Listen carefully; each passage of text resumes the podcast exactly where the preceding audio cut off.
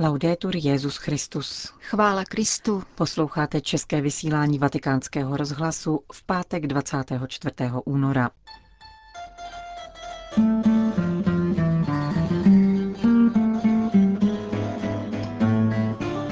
V Bohu je spravedlnost milosrdenstvím a milosrdenství spravedlností, kázal dnes papež František.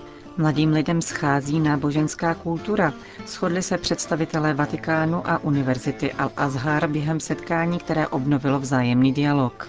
O situaci v poválečném Alepu uslyšíte v rozhovoru s tamním farářem otcem Ibrahimem Al-Sabagem. Od mikrofonu přejí nerušený poslech Jen Gruberová a Johana Bromková. Zprávy vatikánského rozhlasu. Vatikán. Křesťan na své cestě nesmlouvá o pravdě, má však být spravedlivý v milosedenství, jak ho tomu naučil Ježíš, řekl papež František v dnešním raním kázání a zároveň varoval před pokrytectvím a vírou zredukovanou na kazuistickou logiku.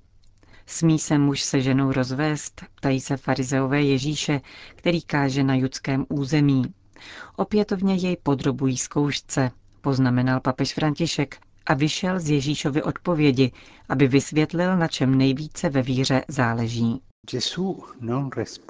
Ježíš neodpovídá, zda to je či není povoleno, nevstupuje do jejich kazuistické logiky.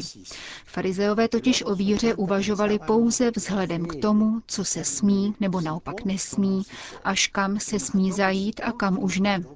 Ježíš se toho neúčastní a obrací se k ním s otázkou, co vám přikázal Mojžíš, co stojí ve vašem zákoně.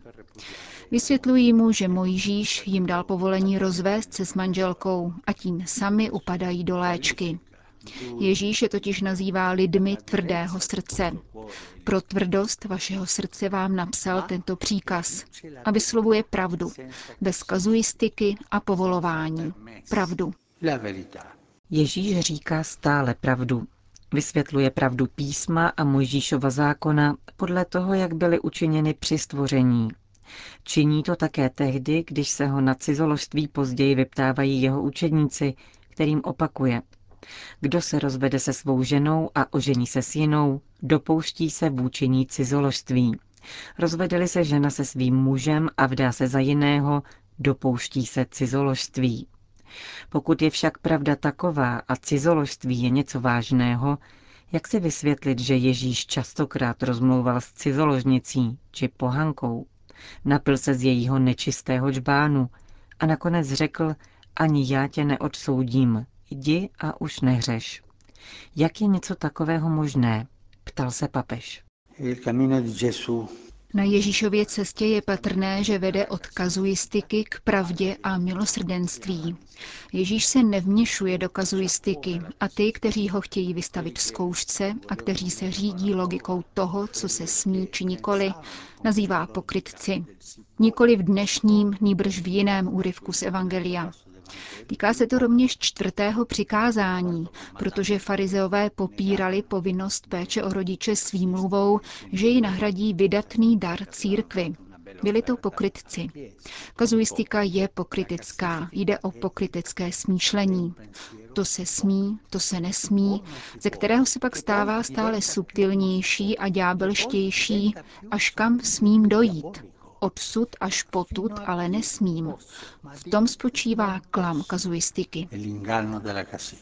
Křesťan se na své cestě nemá podvolit této logice kazuistiky, nýbrž reagovat na ní pravdou, kterou podle Ježíšova vzoru doprovází milosedenství. Ježíš je totiž vtělené otcovo milosedenství a nemůže zapřít sám sebe, poukázal svatý otec a pokračoval. Nemůže zapřít sám sebe, protože je otcovou pravdou, ale zároveň protože je otcovým milosedenstvím. Ježíš nás učí této cestě, která se však stěží uplatňuje, když jsme v životě vystaveni pokušením. Když se srdce dotýká pokušení, není jednoduché opustit kazuistiku a dojít k pravdě a milosrdenství. Je k tomu zapotřebí boží milosti, abychom v tomto smyslu dokázali jít dál. O tuto milost máme neustále prosit. Pane, ať jsem spravedlivý, avšak spravedlivý v milosrdenství. Nikoli spravedlivý, protože mne kryje kazuistika. Spravedlivý, jako jsi ty, spravedlivý v milosrdenství. Člověk s kazuistickým smýšlením se může zeptat, co je na Bohu důležitější, spravedlnost anebo milosrdenství. To je také chorobná myšlenka, která se snaží nějak vyvléci. Neexistují takové dvě boží podoby, nýbrž tvoří jediný celek v jednom Bohu. V Bohu je spravedlnost milosrdenstvím a milosrdenství spravedlností. Kéž nám pán pomáhá, abychom chápali tuto cestu, která není jednoduchá, ale přivede nás ke štěstí a spolu s námi také mnoho dalších lidí. Kázal dnes papež František v kapli domu svaté Marty.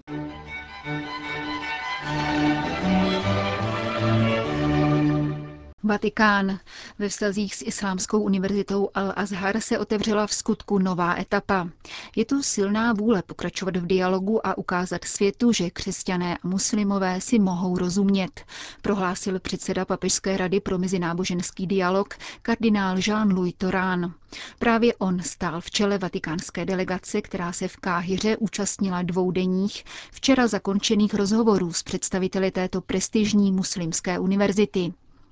Kardinál Torán zdůraznil, že všichni účastníci dialogu si plně uvědomují, jak obtížná je situace ve světě a jak významný je v tomto kontextu hlas náboženství.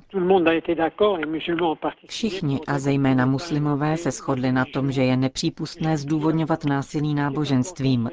Je důležité, že jsme obnovili vztahy s lidmi na tak vysoké úrovni. Debatovali jsme v naprosté svobodě, spontánně a konkrétně. Myslím si tedy, že je to skutečně dobré obnovení dialogu.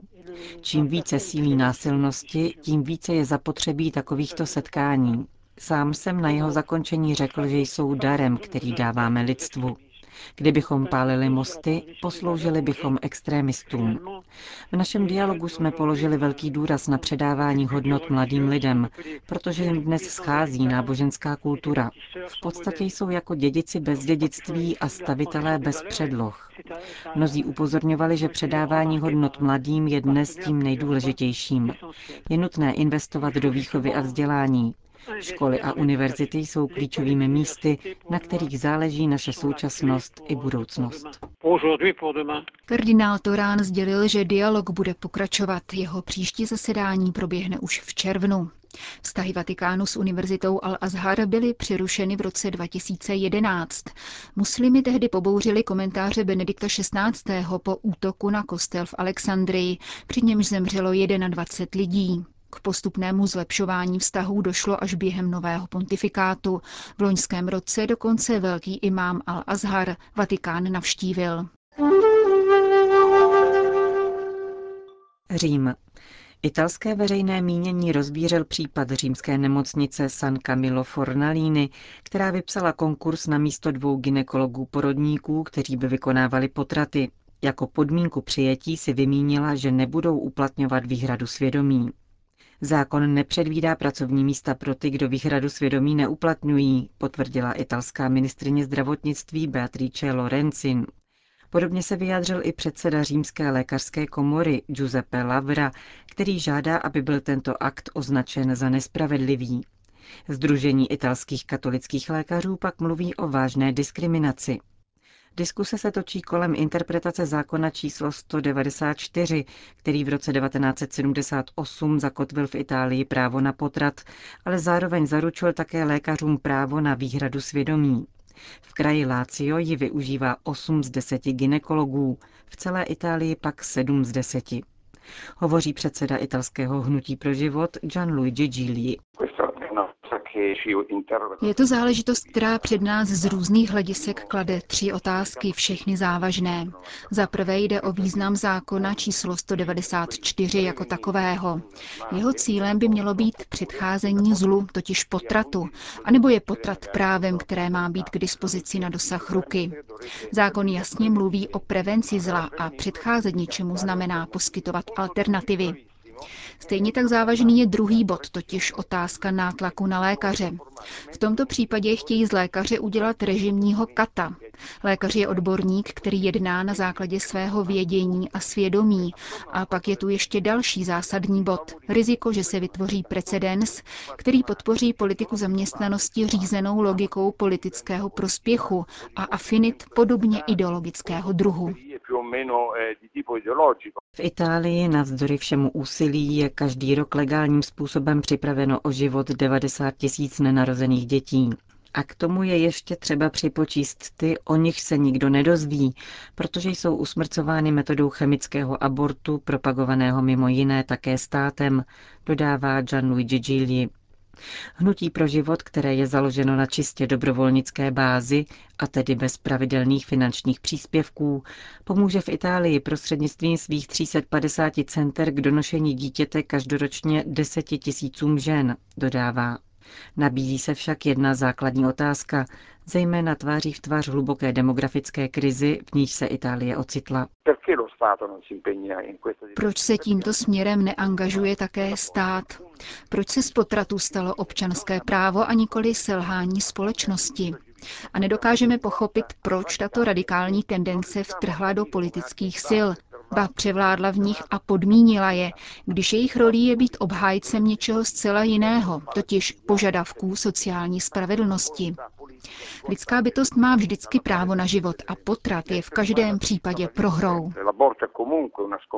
Říká předseda italského hnutí pro život Gianluigi Gigli. Sýrie. Zatímco v Ženevě probíhají pod záštitou OSN mírová jednání o Sýrii, farář alepského katolického kostela svatého Františka, otec Ibrahim al-Sabák, se domnívá, že znina vychází z prostých každodenních gest.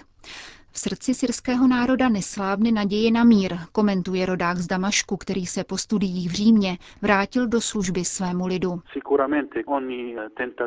Je jisté, že každý pokus o dialog a každé setkání různých stran je pro nás znamením naděje. Jsme ale realisté a víme, kolik je tu problémů.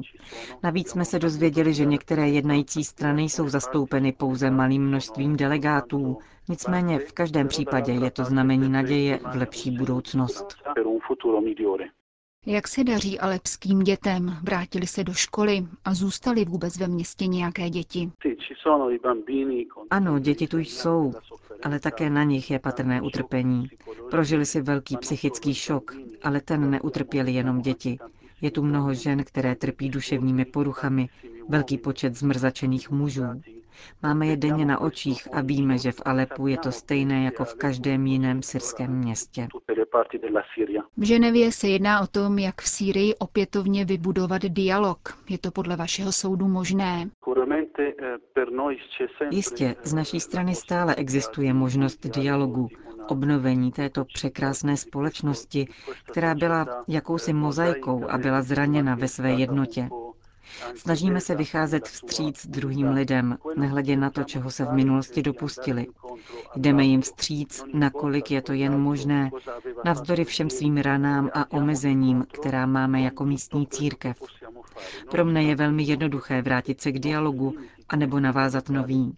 Stačí vyjít na ulici, popřát někomu dobrý den, zastavit se a vyslechnout jeho utrpení, zaklepat na dveře nějakého náboženského představitele a navštívit ho. Je možné to promítnout do politiky? Velké věci se vyvíjejí z maličkostí, z tisku ruky, úsměvu, srdečného pozdravu. Uchováváme si naději, že z této sedby vyrostou veliké zázraky a že se nám je podaří zahlédnout. Zejména jako církve dnes můžeme vykonat mnohem více než institucionální kanály. Církev zde má velký vliv a morální autoritu a často může změnit směřování celého národa. Dnes vnímáme tuto sílu a snažíme se ji využít proto, abychom se znovu chopili kormidla a snažili se zemi vést směrem k dialogu a míru. Uvedl otec Ibrahim al-Sabak z alepské farnosti svatého Františka. Končíme české vysílání vatikánského rozhlasu. Chvála Kristu. Laudetur Jezus Christus. thank you